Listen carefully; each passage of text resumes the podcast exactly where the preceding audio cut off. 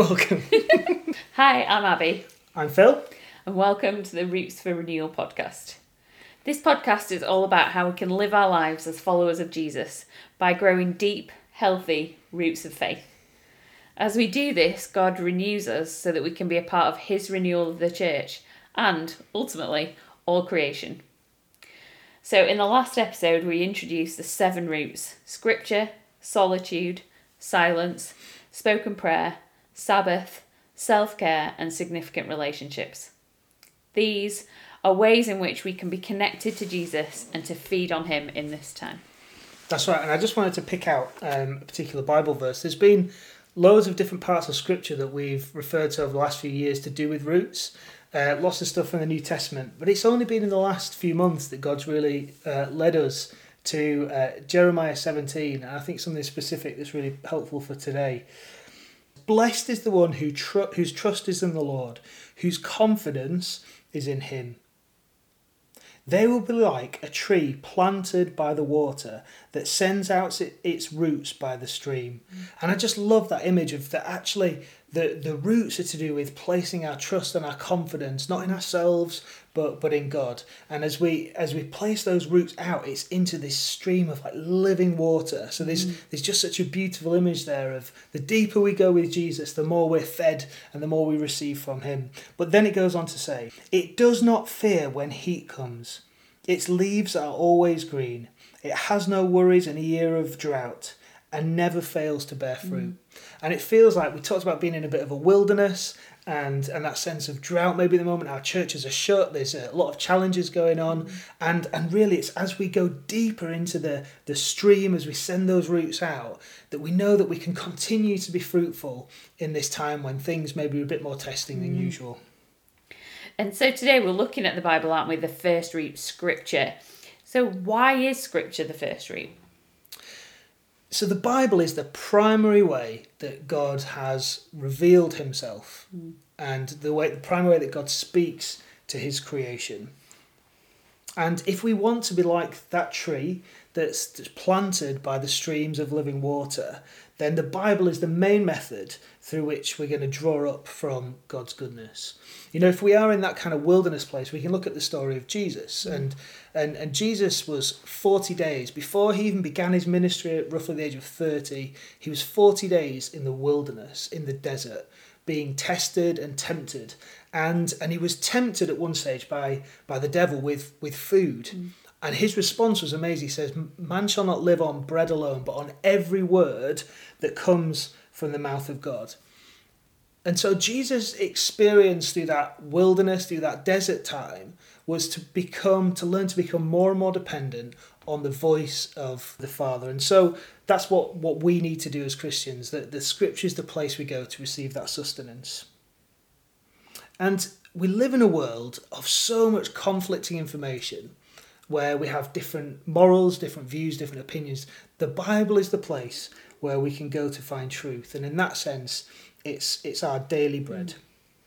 You mentioned then about truth, um, but the idea of truth is actually quite profoundly countercultural, isn't it? Yeah, well, we live in a world where everyone is encouraged to have their own truth, mm. and you see it in in everything in, our, in our media, in our television, and it, and it even begins to seep into the church that that our greatest kind of moral value is to be true to yourself and even if, even as I say that, people at home be nodding. Yeah, it's like yeah, we are to be true to ourselves because it's become so culturally built into the way that we think. But that's not what it is to live a life as a follower of Jesus. That actually we're not called to be true to ourselves, but we, we're called to shape and form ourselves to the truth. And Jesus is the truth. That we're to be shaped by Him and into His truth to live His way. And so that's why we want to feed on, on the Bible every day. Uh, there's a book in the Bible called Romans, uh, chapter 12, verse 2, um, says, Do not conform to the pattern of this world. So that's what we're talking about there. Don't be conformed to what happens on around the rest of the world, but be transformed by the renewing of your mind. And so that's why we read the word as our as our daily bread, to say, God, would you renew and transform my mind? And maybe for us in this time, this is the time when we can begin that renewal that we talked about last week in ourselves by having our minds renewed by the Spirit as we read His Word each day. So the scripture um, root is about having time reading your Bible, feeding on God's word each day. And that might be a helpful reminder to all of us, you know, some of us who've maybe got out of the habit of doing that, but there might be people listening who have never had this as part of their lives yeah, I think as Christians we've got very used to, particularly in this country, being being fed by others at a weekly gathering of mm. some kind, and that's a that's a brilliant thing.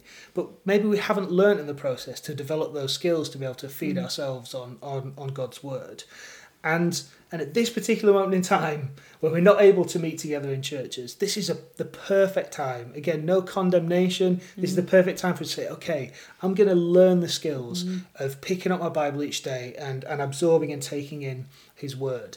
Uh, let's use an analogy. So we have uh, a nine month old son called Judah. And when he's he's very hungry a lot of the time, and it's so frustrating because he makes the most horrendous screeching, screaming noises when he wants food. But he has a very legitimate claim to want to be fed mm-hmm. because he can't feed himself. He's he's just too little. And and so that's fine. So if you're new to faith, and if the Bible is new to you, then it's it's right and reasonable that you would depend on other people, that you depend on a sermon or someone else's to help you to understand what the scripture says.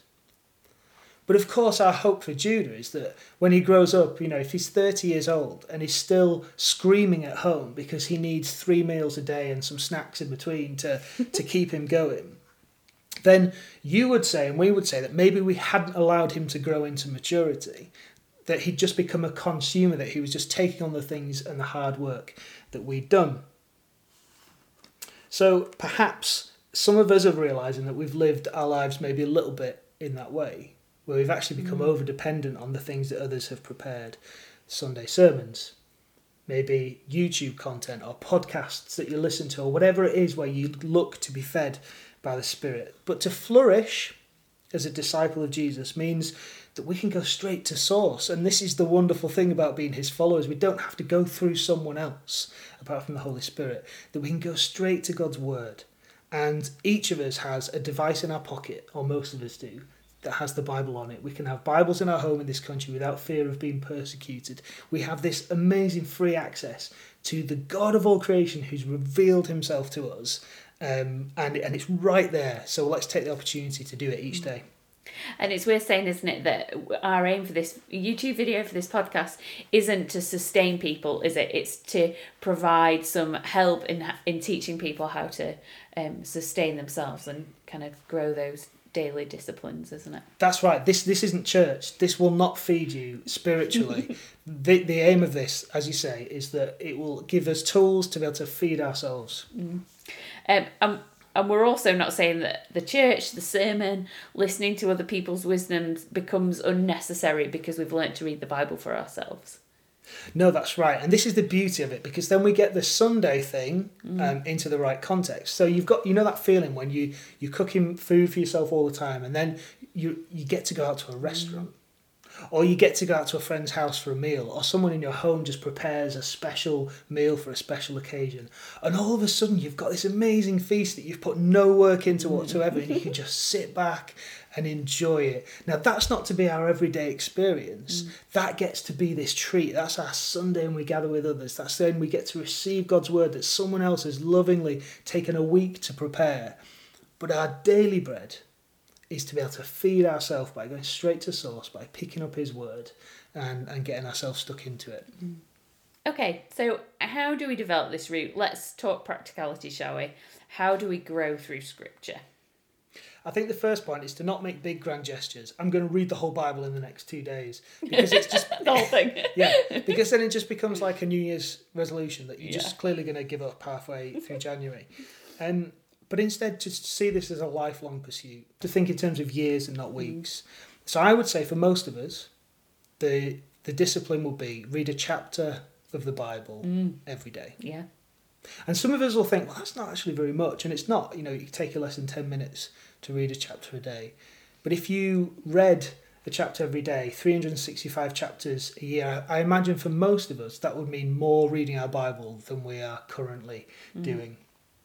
So maybe that's a commitment that you could make. You'd get through the New Testament in 10 months, you'd get through the whole Bible in less than four years, and that's even including if you miss one day a week because you've just forgotten Yeah. or something. I think that's something that's quite attainable for all of us. Yeah. So you're talking about studying the Bible, small amounts every day, most days of the week.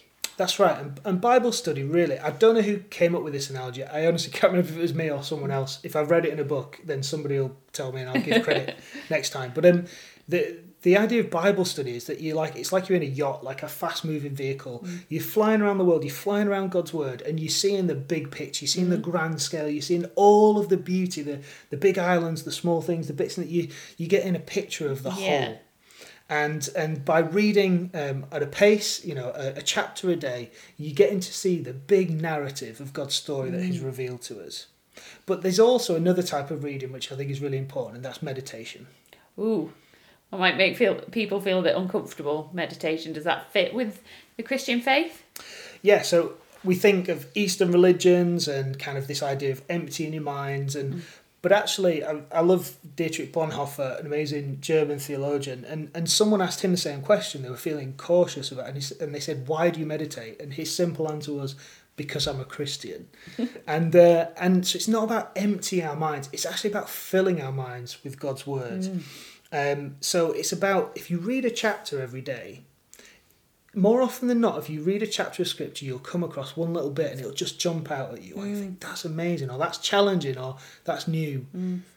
Um, so I would read the chapter and then pick out one verse or a few words and just repeat it over, and and listen to God, and and let it soak in. So if the image of a study is like a yacht, then this is the bit where you turn off the engine, you slow down, you gently climb down off the ladder, you lower yourself into the water, you lean back, and you just soak in that one tiny spot in the middle of the ocean of the whole of God's word. And you mm. soak in that one bit and say, God, what is it that you are saying to me in this moment, in this place, with this tiny bit of your revelation? And that for me is what, what meditating in scripture is all about. There's a few particular challenges we want to try and address on there. Yeah, so it might be that you're listening or watching this and you're not someone who's used to reading the Bible. Maybe you're new to the Christian faith, in, in which case it's really nice to, to have you listening. And you might be saying, well, where do I start? What do I do? And, um, you know, the Bible, when you first look at it, it's a collection of many, many different books and it can be quite confusing. They're all got different purposes, written at different times, different, some are poetry, some are stories. Um, so we would say if you've never read the Bible before, then you want to find the Gospels, four books of the Bible that are about the life of Jesus: Matthew, Mark, Luke, and John. Read a chapter of that a day and and take it in. And and if you've not um, got a Christian friend that you know, then contact your local church um, or get in contact with us, and people will will try and support you in that. Um, what if you are not a big fan of reading, or what if you can't read very well? I think that's one of the brilliant things about technology now. Yeah. If you've got um, a, a smartphone, then you can access YouVersion, which is the the Bible app.